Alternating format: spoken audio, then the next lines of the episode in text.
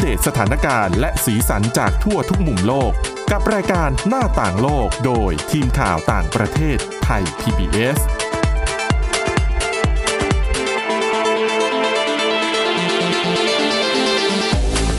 สวัสดีค่ะคุณผู้ฟังต้อนรับเข้าสู่รายการหน้าต่างโลกกันอีกครั้งนะคะ เราก็พบกันเป็นประจำนะคะ ทุกวันจันทร์ถึงวันศุกร์นะคะ กับทีมข่าวต่างประเทศ แล้วก็จะมีทีมงาน ส่วนอื่นๆนะคะที่จะเข้ามาเสริมเนี่ยอย่างเรื่องของอาเซียนอะไรเป็นต้นนะคะสำหรับวันนี้นะคะ พบกับคุณทิพย์ตะวันธีรนายพงษ์และดิฉันสวรักษ์จากวิวัฒนาคุณค่ะ สวัสดีค่ะ วันนี้ดิฉันคุณทิพย์ตะวันเตรียมเรื่อง K-Food อุ้ยดิฉันพอเดาวหิวออกไหม K-Food คืออะไร K-Food กับเคป๊อปอะไรอย่างเงี้ยเออ ก็ต้องรู้อยู่แล้วอาหารเกาหลีนะคะใช่เดี๋ยวนี้คนไทยชอบมาก ดิฉันตกใจมากมีร้านค่ะอาหารเกาหลีนี่ผุดขึ้นอย่างกับดอกเห็ดเลยนะคะในกรุงเทพเมื่ออะก่อนอะ ก็มีแต่ว่ามันจะอยู่ในย่านเฉพาะอย่างแถวสุขุมวิทใช่อ่าไหมใช่ดิฉัแล้วก็คยจะเป็นไทร้านแบบในห้างเออคือไม่ดิฉันไม่ได้เจอเยอะขนาดนี้อะปัจจุบันค่ะคือรูดไปในไอ้เนี่ยแอปพลิเคชันสั่งอาหารอะค่ะที่เป็น Delivery อะค่ะ เยอะมากค่ะที่เป็นอาหารเกาหลีอะหรือว่าเป็นเพราะว่าที่ฉันชอบสั่งไม่รู้ เขาก็ก็เลเลยยขึ้นมาเด้งเด้งขึ้นมาให้ดูค่ะ ซึ่งต้องบอกว่ากระแสอาหารเกาหลีใต้ที่มันแบบเป็นที่รู้จักมากขึ้นในต่างประเทศโดยเฉพาะยิ่งในเมืองไทยเนี่ย เป็นความตั้งใจนะ เขาเรียกว่ากระแส K-Food คือก่อนหน้านี้ดันเคป๊อปนะคะสำเร็จดันแล้ว K-dramaอืมนี่ K-wave นี่เขา เอาเรื่องจริงๆนะ ใช่เดี๋ยวอ่าดิฉันจะมาเล่าให้ฟังนะคะ แล้วก็คุณทิตวานวันนี้มีเรื่องของ Space Mission ในปี 2565 น่าจับตามองมาก เพราะว่า 2564เนี่ยอย่างที่ทราบกันดีนะคะความก้าวหน้าด้านของอวกาศเนี่ยเยอะมากนะคะ มีทั้งอะไปดวงจันทร์ก็มีนะคะ แล้วก็มีเขาบอกคือหลายประเทศเนี่ยพยายามที่จะ เขาเรียกว่าอะไรพัฒนานวัตกรรมต่างค่ะๆที่เกี่ยวกับอวกาศ โดยเฉพาะที่น่าจับตามองในปีที่ผ่านมาเนี่ยค่ะก็คือเรื่องของการทัวร์อวกาศที่เราเห็นเนี่ยอืมโอ้โห ไปกันหลายลำเลยทีเดียวนะคะค่ะส่งมหาเศรษฐีขึ้นไปเที่ยวค่ะ รวมไปถึงเรื่องของภารกิจการไปสถานีอวกาศของชาวญี่ปุ่นอะอืม แล้วก็มีในเรื่องของการถ่ายหนังแนวขัดก็มี มีนี่ด้วยนะ ส่งยานขึ้นไปเขาเรียกว่า touch the sun คือไปสัมผัสดวงจันทร์จริง ๆ ไม่ได้ไปสัมผัสหรอกคือ โคจรเข้าสู่ชั้นบรรยากาศอ่าชั้นนอก อะไรอย่างเงี้ยก็เยอะมากเป็นปีที่มีความเคลื่อนไหวด้าน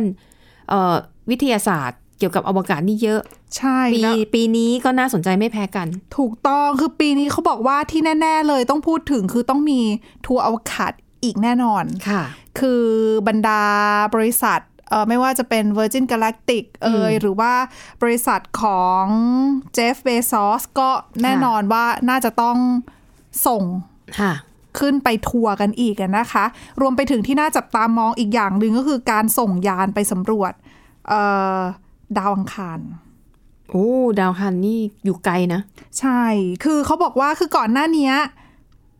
ทางจีนค่ะแล้วก็สหรัฐอเมริกาเนี่ยส่งไปแล้ว คือปีสองเอ่อที่ผ่านมา 2564อะค่ะค่ะ ทางองค์การนาซาเนี่ยก็ส่งเอ่อยานสำรวจตัวตัวเป็นเขาเรียกว่าอะไรอะเป็นรถสำรวจอะ perseverance rover ป่ะใช่ใช่โรเวอร์ไปสำรวจดาวอังคารก็ perseverance นะคะ ไปลงมาแล้ว แล้วก็ค่ะของจีนก็จู้หลงอืมสองชาติ จริง ๆ มีอีกชาอีก อีกกลุ่มหนึ่งที่เขาอยากจะส่งไป นั่นก็คือสำนักงานอวกาศยุโรปเขาจะค่ะจับมือร่วมกับ Roscosmos ของรัสเซีย ซึ่งเป็นอืมหน่วยงานอวกาศของรัสเซียค่ะเขาจะจับมือการส่งไปค่ะดาวอังคารกัน แต่ว่ามีปัญหาในเรื่องแผนการส่งก็เลยประกาศเลื่อน แล้วก็กลายเป็นว่าคาดว่าจะส่งไปในปีนี้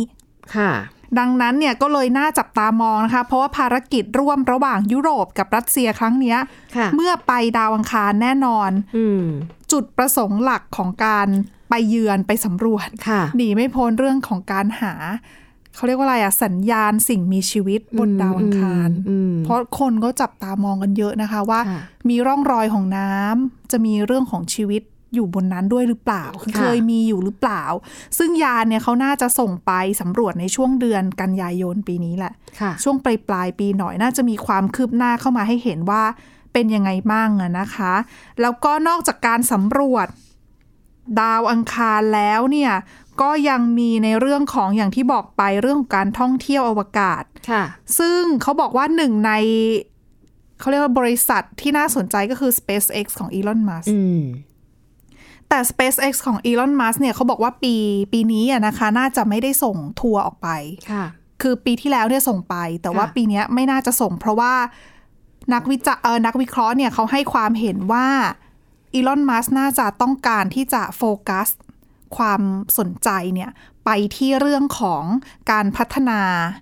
ยานอวกาศ Starship เพื่อให้การเดินทางเนี่ยไม่ใช่จำกัดอยู่แค่กลุ่มคนรวยเท่านั้นค่ะเพราะปัจจุบันคุณต้องมีเงินหลายล้านนะใช่คะค่ะจะไปทัวร์อวกาศแต่ละครั้งเนี่ยอืมดังนั้นคนธรรมดาทั่วไปเนี่ยไปไม่ได้ทางแน่นอนค่ะแต่ว่าอีลอน มัสมาพร้อมกับไอเดียแห่งอนาคตว่าคนควรจะใครก็ได้ทุกคนอืมมีสิทธิ์ที่จะไป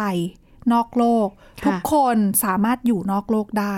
อืมแล้วถ้าคุณมีไอเดียแบบนั้น ดังนั้นคุณต้องทุ่มเททรัพยากรแล้วก็ค่ะความสนใจ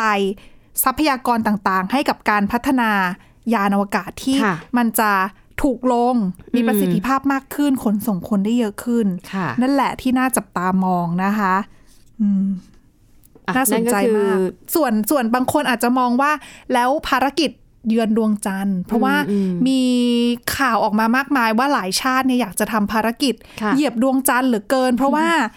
มนุษย์ยังไม่ได้ไปเหยียบมานานแล้วนะคะ ตั้งแต่นิวอาร์มสตรองใช่ไหมค่ะใช่สหรัฐเองค่ะ ก็มีโปรเจกต์ของเขาเหมือนกันชื่อว่า Artemis ค่ะ Artemis เนี่ยตอนแรกประกาศจะไปช่วงปี 2024 ค่ะ แต่ว่าก็ต้องเลื่อนอะไม่น่าจะได้แล้วล่ะ ก็อย่างเร็วที่สุดเขาบอกว่าจะไปได้นี่คือ 2025 ซึ่ง Artemis ค่ะเนี่ยเขาบอกว่าเป็น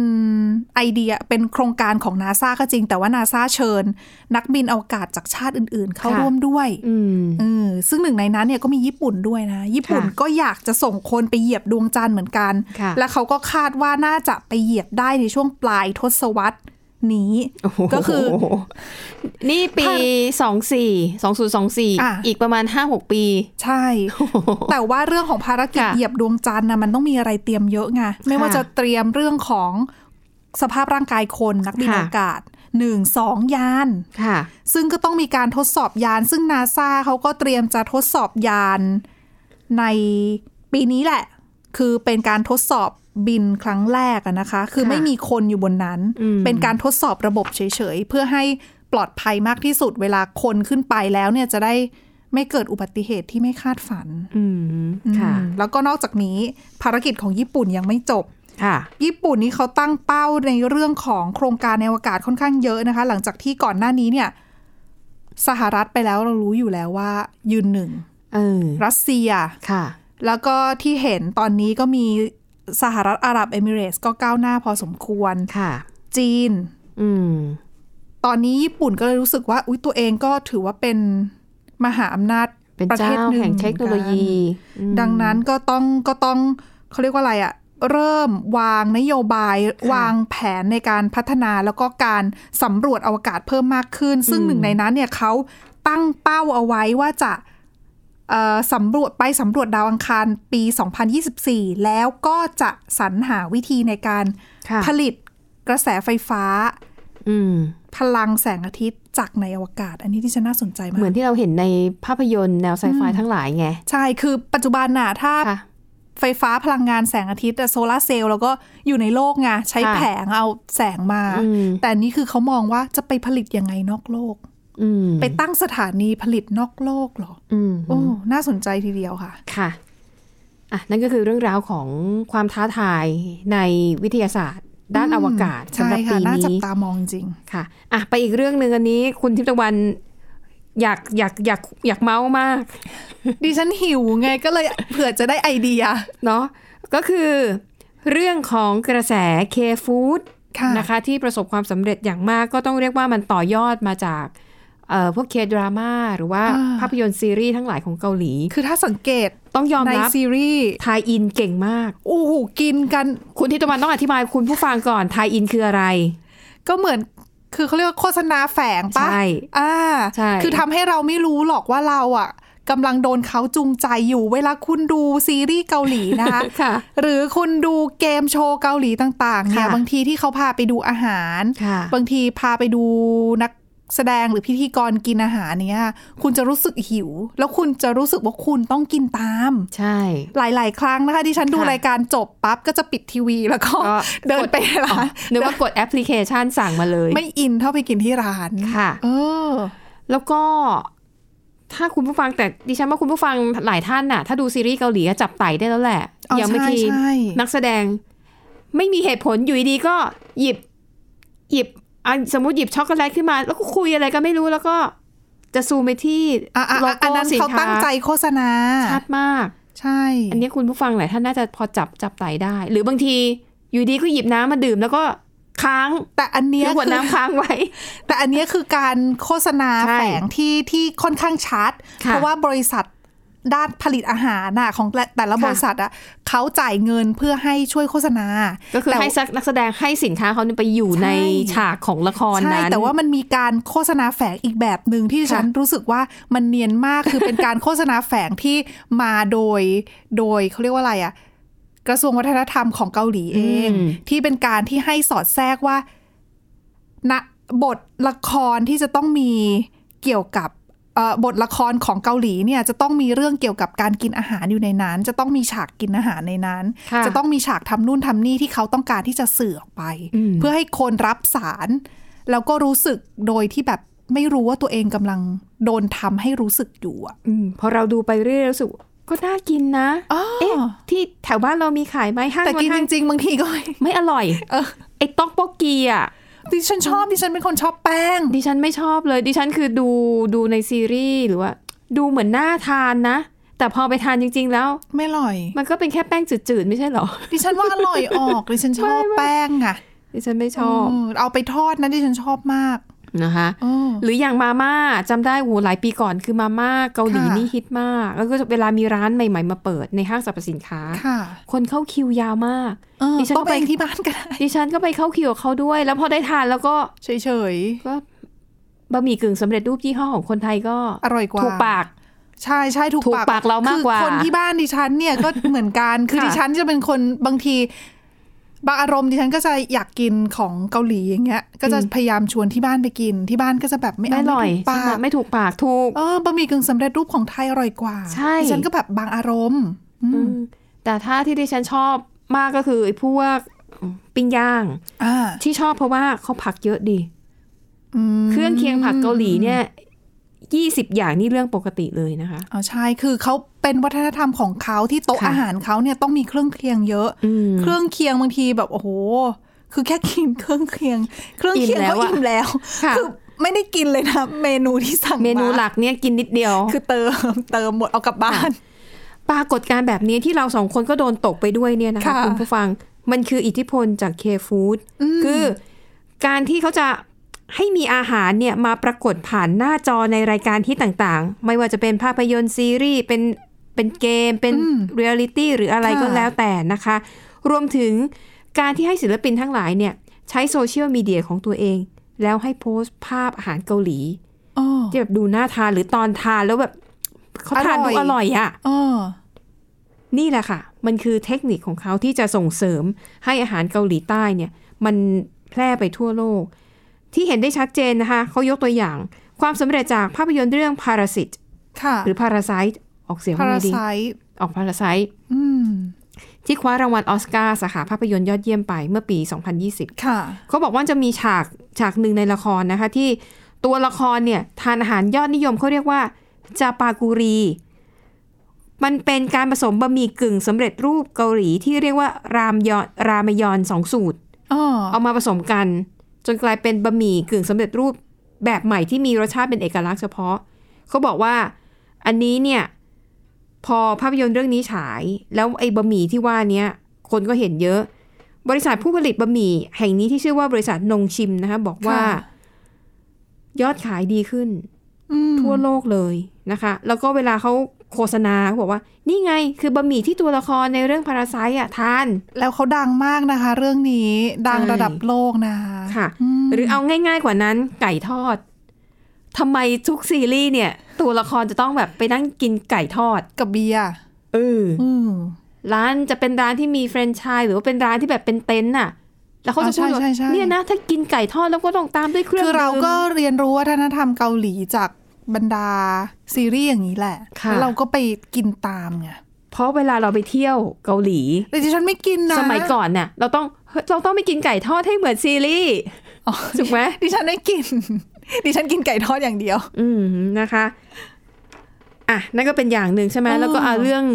หมูกระทะปิ้งย่างเกาหลีนี่ก็นอนมาอยู่แล้วอ๋อใช่แต่อีกตัวอย่างหนึ่งล่าสุดที่เห็นชัดเจน ขนมแผ่นน้ำตาล โอ้อันนี้ดังคาโกมาน่ากจากจริงซีๆมันรีเป็น ส์เรื่อง Squid Game ดิฉันอยู่ก็ลืม Squid Game ใช่ คือมันอาจจะไม่ได้ดูน่าทาน แต่ว่าเขาเล่นสนุกไง พอมันเป็นเป็นเป็นหนึ่งในอุปกรณ์หลักในในซีรีส์เรื่องนั้นน่ะ มันกลายเป็นกระไม่แสแต่ดิฉันจริงๆน่ะนะดิฉันก็ชอบนะชอบมานานแล้วคือมันเป็นเป็นเหมือนเกมเล่น แต่ว่ามันเป็นเขาเรียกว่าอะไรอะคือมันไม่เชิงเป็นอาหารน่ะ มันเป็นขนมที่ทานเล่เด็นกๆสมัยก่อนชอบเล่นกันซึ่งปัจจุบันในเกาหลีใต้เองก่อนค่ะที่จะมีสควิตเกมจะดังแบบเนี้ยค่ะนะคะ ก็ไม่ได้เจอง่ายขนาดนั้นไงก็คือจะเจอแค่ในช่วงในย่านที่เป็นย่านชุมชนหรือย่านเก่าๆหน่อยเออซึ่งเป็นเหมือนกับเหมือนบ้านเราที่เป็นขนมขนมอะไรดีเก่าขๆนที่มครกประมาณนั้นใช่ไหมน่ะ ที่เรานะกินกันสมัยเด็ก ๆ ซึ่งขนมปัจจุบันน้ำตาลสายไหมเดี๋ยวนี้อะไรอย่างเงี้ยเราเหรอไม่ค่อยเห็นเออใช่ที่เหมือนที่เป็นสายไหมฟูฟูๆใช่สีแล้วก็ชพูสีที่มีฟ้าเป่าไอเนี่ยเป่าน้ำตาลเป็นรูปต่างอ๋อๆสมัยเด็อันนั้นกหาๆไม่ได้น่ะแล้วนะใช่ต้องไปตามงานวัด ใช่แล้วของเหล่านี้ก็เป็นเหมือนเกมเล่นตามงานวัดเหมือนกันอืมค่ะซึ่งซึ่งเนี่ยแหละต้องชื่นชมว่า Squid Game เขาหยิบเอาอย่างเงี้ย มาแล้วมาขายจนมันเป็นค่ะเป็นจุดขายที่ทำให้ธุรกิจเนี้ย มันโตไม่ใช่แค่ในเกาหลีใต้ด้วยแต่ว่า โอ้ยเราเห็นร้านค้าที่เอาดาโกน่ามามาเป็นใช่จุดขายของค่ะร้านเนี่ย อาเซียนเรานี่ หลายแทบจะทุกปประระเทเทศศเลยนะเลยนะ ซึ่งจริงๆมันดูทำไม่ยาก แต่ว่ามันต้องมีอุปกรณ์ที่ค่อนข้างอ่าเฉพาะใช่ใช่เพราะมันใช้น้ำตาลแค่อย่างเดียวแล้วก็ผงเบกกิ้งใช่โซดาใช่เท่านั้นเองใช่ไหมคะอืมนี่คือตัวอย่างล่าสุดที่สะท้อนเห็นถึงความสำเร็จของกลยุทธ์แบบ K-Food อืมนะคะ และที่สำคัญค่ะ มันช่วยต่อยอดด้านเศรษฐกิจได้จริง ๆ เพราะว่า บริษัทที่ขายอาหารเกาหลีใต้ แท้ๆอะสามารถขยายแฟรนไชส์ไปในต่างประเทศได้ทั่วโลก โฆษณาได้ง่ายขึ้นด้วยคือคุยกันใช่รู้เรื่องแล้ว ชื่อเกาหลีอะดิฉันเอาจริง ขนาดคนไทยที่เป็นคนเอเชียด้วยกันเนี่ยค่ะถ้าไม่ได้รู้ผ่านซีรีส์ค่ะไม่รู้ผ่านรายการต่างๆ ของเกาหลีเนี่ยค่ะเราก็เรียกยากนะ ออกเสียงยากอออะกเสียงแล้วคุณใช่นึกดูว่าชาวตะวันตกฝรั่งอย่างเงี้ยค่ะจะออกเสียงยังไงแล้วตัวสะกดเนี่ยก็เป็นตัวแบบแปลกๆเขาเป็นะะตัวอักษรอ๋อเกาหลีโดยเฉพาะใช่ไหมใช่ค่ะยกตัวอย่างนะเขาบอกว่าอย่างในซีรีส์ชื่อดังเรื่อง Clash Landing on You เอาอันนี้สหาย สหายอะไรดิฉันไม่ได้ดูนานแล้วลืม ไม่ดิฉันไม่ใช่แฟนดิฉันดูไม่จบด้วยเหรอต้องคะ คุณสวรักษ์เนี่ยแหละมาขายนั่นแหละดิฉัสหายผู้กองเออนะคะสหหารืยอผู้กอง ชื่อไทยคือปักหมุดรักฉุกเฉิน ในฉากเนี่ยจะมีตัวละครเนี่ยค่ะไปนั่งทานร้าน Genesis BBQ อืม เป็นร้านไก่ทอดชื่อดัง ปรากฏว่าพอซีรีส์นี้คือก็ได้รับความนิยมไปทั่วโลกเหมือนกันนะคะ ร้านนี้เนี่ยเขามีสาขาอยู่ในต่างประเทศอยู่แล้วอืมนะคะ ค่ะ พอซีรีส์เรื่องนี้ เผยแพร่ เขาบอกว่ายอดของลูกค้าที่อยู่ในสาขาต่างประเทศ 17 ประเทศนอกเกาหลีใต้ ยอดขายพุ่งเลย คือคนก็อยากจะไปกินนะเห็นค่ะคือติดซีรีส์แล้วไงก็เห็นในนั้นอืมเขากินก็อยากไปกินบ้างเหมือนที่ฉันบางทีเห็นเขาไปซื้อกาแฟกันในร้านกาแฟอย่างเงี้ยค่ะก็อยากจะไปตามลองนะคะว่ารสชาติค่ะเป็นยังไง คือยังไงเราก็ต้องซื้อเขาหนึ่งครั้งอะอ่าใช่ลองลองไม่ชอบเราก็แค่ไม่ซื้อต่อ แต่ถ้าเกิดไปลองแล้ว เอ้ยอร่อย เราก็จะอุดหนุดินฉัเขานต่อไปว่าเรื่อแค่ยคนละหนึ่งครั้งเนี่ย ก็กำไรไม่รู้เท่าไหร่แล้วนะคะๆค่ะอืมนะอันนี้ก็คือเป็นประเด็นที่น่าสนใจมากว่าเกาหลีใต้ก็ทำได้ยังไง ทั้งทั้งๆที่จริง ๆ อาหารไทยอะเป็นอาหารที่ใครๆไปประเทศไหนอะร้านอาหารไทยเป็นร้านที่ยังไงก็ขายได้ตลอดนะ ซึ่งคือคือถ้าถามดิฉันดิฉันเนี่ย ก็ว่าอาหารไทยอร่อยที่สุดอร่อยที่สุดนะ คือมันครแต่บเราอะเป็นครคบนไทยเครื่ไงอง เรามีใบก็อาจจะเป็นใช่ไปไหมได้ ไม่แต่ดิฉันก็เป็นคนชอบอาหารหลายประเทศนะคะค่ะหลายชาติ แต่ว่าคือถ้าถามเรื่องของความครบเครื่องอะอืมของไทยเนี่ย ครบที่สุดนะคะ มีทุกรสไงค่ะในขณะที่อาหารบางชาติเมืองนอกอย่างเงี้ยก็อร่อยนะ แต่ว่าเขาไม่ครบอะอืมคือบางนะคะอารมณ์ก็จะอยากกินอืมบ้าง แต่ของไทยเนี่ยกินได้ตลอด ใช่ดังนั้นเนี่ยกรณีของเกาหลีใต้น่าศึกษานะว่าอืมเขาทำได้ยังไงนะคะ ซึ่ง เจ้าหน้าที่รัฐบาลเกาหลีใต้บอกเลย นี่ไม่ใช่เรื่องบังเอิญ มันเกิดจากความพยายามที่จะส่งเสริมวัฒนธรรมอาหารของเกาหลีใต้ ให้ไปทั่วโลกนะคะ ประธานาธิบดีมุนแจอินของเกาหลีใต้เนี่ยเคยพูดไว้ แต่สักปีสองปีก่อนแล้วนะคะเขาบอกว่าซอฟต์พาวเวอร์ของเกาหลีใต้เนี่ยที่สะท้อนผ่านอาหาร ภาพยนตร์ เพลงและซีรีส์ คือสินทรัพย์ทางการทูตอันทรงคุณค่า ที่เสมือนกับสะพานเชื่อมความสัมพันธ์ระหว่างเกาหลีใต้กับนานาชาตินะคะ ซึ่งสะพานเชื่อมเหล่านี้พูดง่ายๆคือ Korean Wave ค่ะนะคะ จะทำให้เกาหลีใต้และชาติพันธมิตรสามารถบรรลุเป้าหมายระดับโลกได้ เช่น การกระจายวัคซีน หรือความโยร่วมงมือไปได้ถึงขเรื่นาองดของนั้นการเปลี่ยนแปลงสภาพภูมิอากาศอ้าวโยงกันไปได้ถึงขนาดนั้น แต่ต้องชื่นชมจริงๆเกาหลีใต้เขาเก่งมากในเรื่องของการค่ะใช้ประโยชน์กับเรื่อง ตรงนี้อะนะคะอืมเพื่อขยายอิทธิพลเรื่องของค่ะซอฟต์พาวเวอร์อืมซึ่งจีนตอนนี้เรียนแบบคือถ้าคุณจีนดูดีๆซีรีส์พยาจียามนเรียมีคนพูดถึงเยอะมาก แต่ดิฉันยังพยายามไม่เคยเข้าไปเรียนแบบสัมผัสกลัว เพดิราะว่าฉันทุกวันนี้เนี่ยก็แทบจะไม่มีเวลาทำงานอยู่แล้ว ดิฉันชอบคอมเมนต์หนึ่งค่ะ เป็นค่ะคนหนึ่งที่เคยติดซีรีส์เกาหลีค่ะแล้วเขาช่วงนี้เขาไปติดซีรีส์จีนค่ะเขาก็บอกว่ากำแพงเมืองจีนช่างสูงมากนัก ไม่สามารถกลับกรุงโซลได้สักทีโอ้โหดิฉันยังจำเนี่ได้ยอยู่ดิเลฉันยเลยไม่กล้าเข้าเลยเนี่ย เพราะว่าคือพอเป็นซีรีส์อะเราติดเราก็จะแบบยาว ยาวไง แล้วซีรีส์จีนไม่ใช่ซีรีส์เกาหลีนะคะซีรีส์เกาหลีอาจจะมีแบบ 20 เต็มที่จะกระชับกครว่าอบครอบครัวมี50อย่างเงี้ย จีนเนี่ยตัวเลขนี่40 50 เกือบทุกทั้งนั้นนะคะอืมเออส่วนใหญ่ค่ะ คือซีรีส์เกาหลีใต้เขาก็น่ากระชับไงดูปุ๊บปุ๊บปุ๊บปุ๊บเดี๋ยวก็จะแบบรู้เรื่องแล้ว แต่จีนเนี่ยขึ้นชื่อมาตั้งแต่แบบยี่สิบสามสิบปีก่อนอะแต่ก็ดูเพลินๆนะเวลาไปเช่าวิดีโอทีอะโอ้โหสิบม้วน แล้วก็เลยกำหนดอันนี้ส่งรู้คืนเลยดิฉันก็เกิดทัยุคไหนเมือกันต้องไปนั่งไล่ดูเทปนะคะใช่นะคะว่าเทปไหนเทปไหนร้านเช่าวิดีโออะก็น่าติดตามเดี๋ยวต้องรอดูว่าปีนี้เนี่ย กระแสถ้ากระแสจีนเรียกแล้วแหละ China Wave เหรอ ใช่ค่ะ ใช่ Chinese ค่ะ wave ใช่หรืออะไรใช่ก็จะเป็นเหมือน C-drama อะไรเงี้ยอืมแต่ว่าดิฉันว่า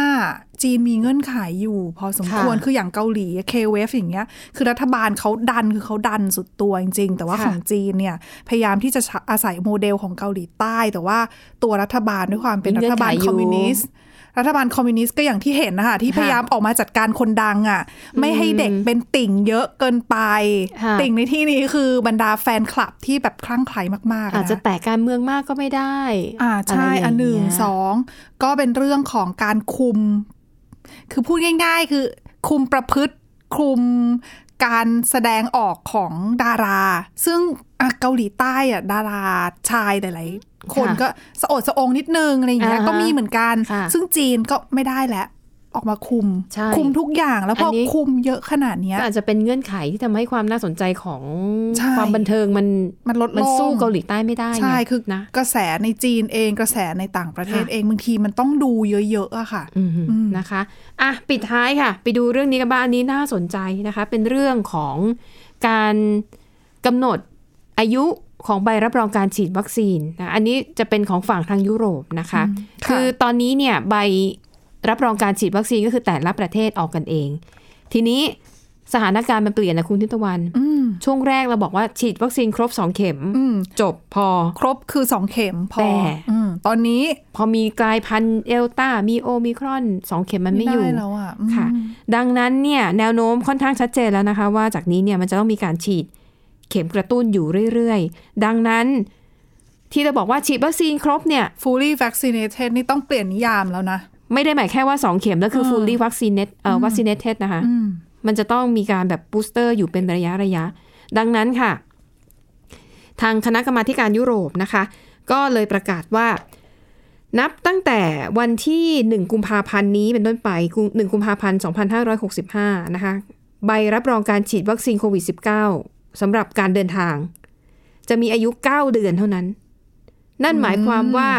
ผู้ที่ต้องการเดินทางไปยังประเทศที่ต้องมีไอ้ใบเนี้ยเป็นเป็นการรับรอง จะต้องมีการฉีดวัคซีนเข็มกระตุ้นอยู่เรื่อยๆ เพื่อรักษาสถานะของใบรับรองการเดินทาง การแล้วออกใหม่ไม่ได้เหรอ คือสมมุติว่าไม่ได้ฉีดใหม่แต่ออกเอกสารใหม่ไม่ได้ เพราะเขาดูวันออกหมายถึงก็ต้องต้องดูข้อมูลย้อนหลังด้วยมั้งอ๋อ นะเขาบอกว่าความเคลื่อนไหวนี้นะคะ เพื่อเป็นการทำให้มั่นใจว่าทั่วทั้งสหภาพยุโรปเนี่ยจะมีกฎเกณฑ์การออกใบรับรอง การฉีดวัคซีนที่สอดคล้องกันนะคะ เพราะเขาบอกว่าตอนนี้คือบางประเทศเนี่ยกำหนดอายุใบรับรองวัคซีนเอง มันก็ทำให้เกิดความสับสนไงเพราะว่ามันมาตรฐานมันแตกต่างกันนะคะ กฎใหม่นี้จะผูกพันกับ 27 ประเทศสมาชิกยุโรป สมาชิกสหภาพยุโรป เริ่ม 1 กุมภาพันธ์นี้เป็นต้นไปนะคะ แต่ในแต่ละประเทศเนี่ยอาจจะเพิ่มมาตรการเองได้เช่น มีใบรับรองฉีดวัคซีนยังไม่พอนะ คุณต้องมีผลตรวจโควิด -19 ที่เป็นลบด้วย หรืออะไรก็แล้ว อันเนี้ยเข้มมากขึ้นไปอีก step หนึ่งได้เสริมได้นะคะอืมอะอันนี้ก็เป็นความเคลื่อนไหวนะคะสำหรับวัคซีนที่ใช้กันในสหภาพยุโรปตอนนี้เนี่ยนะคะ ก็จะมีหลักๆก็คือไฟเซอร์แอสตราเซเนกาโมเดอร์นา นะคะ ซึ่งทั้งหมดนี้เนี่ยอย่างน้อยต้องสองเข็มอืมส่วนค่ะจอร์นสันแอนด์จอห์นสันเนี่ยคือฉีดเข็มเดียว แต่มันก็ต้องกระตุ้เดี๋นยวด้วยนี้กันก็ไม่ทั้งหมค่ดอยแหละได้อืมไม่ค่อยได้แล้วนะคะ อืมนะคะ แล้วก็เขาบอกว่า อายุของใบรับรองอาจจะมีการปรับเปลี่ยนออกไปอีกนะ เพราะว่าขึ้นอยู่กับสถานการณ์ ก็ข้อมูลด้วยว่าประสิทธิภาพที่ได้จากการฉีดวัคซีนเข็มกระตุ้นเนี่ย มันอยู่ได้นานแค่ไหน ซึ่งตอนนี้เนี่ยก็ หลายที่อาจจะรอผลจากอิสราเอลนะคะค่ะเรื่องที่ว่าจะมีการทดสอบเข็มที่สี่อืมนะคะว่าจะเป็นยังไงประสิทธิภาพดีมากน้อยแค่ไหนจะลด จะเสื่อมประสิทธิภาพลงหรือเปล่าเมื่อเวลาผ่านไป ใช้เวลาเท่าไหร่อะไรเงี้ยนะคะยังต้องดูกันอยู่ ก็หวังว่าปีนี้สถานการณ์น่าจะดีขึ้นนะ จะเข้าน่เข้าปีที่น่จะสามแล้ว น่าจะแหละ ก็หวังว่าค่ะอะ ภาวนาค่ะดูแลตัวเองกันด้วยนะคะ ทุกท่านค่ะสวมหน้ากากอนามัยล้างมือเว้นระยะล้มือห่าบ่งอยๆเอาเว้นระยะห่างค่ะค่ะ และทั้งหมดนี้ก็คือเรื่องราวนะคะ จากรายการหน้าต่างโลกขอบคุณสำหรับการติดตามหมดเวลาแล้วค่ะ พบกันใหม่ในตอนหน้า สวัสดีค่ะ สวัสดีค่ะ Thai PBS podcast. View the world via the voice.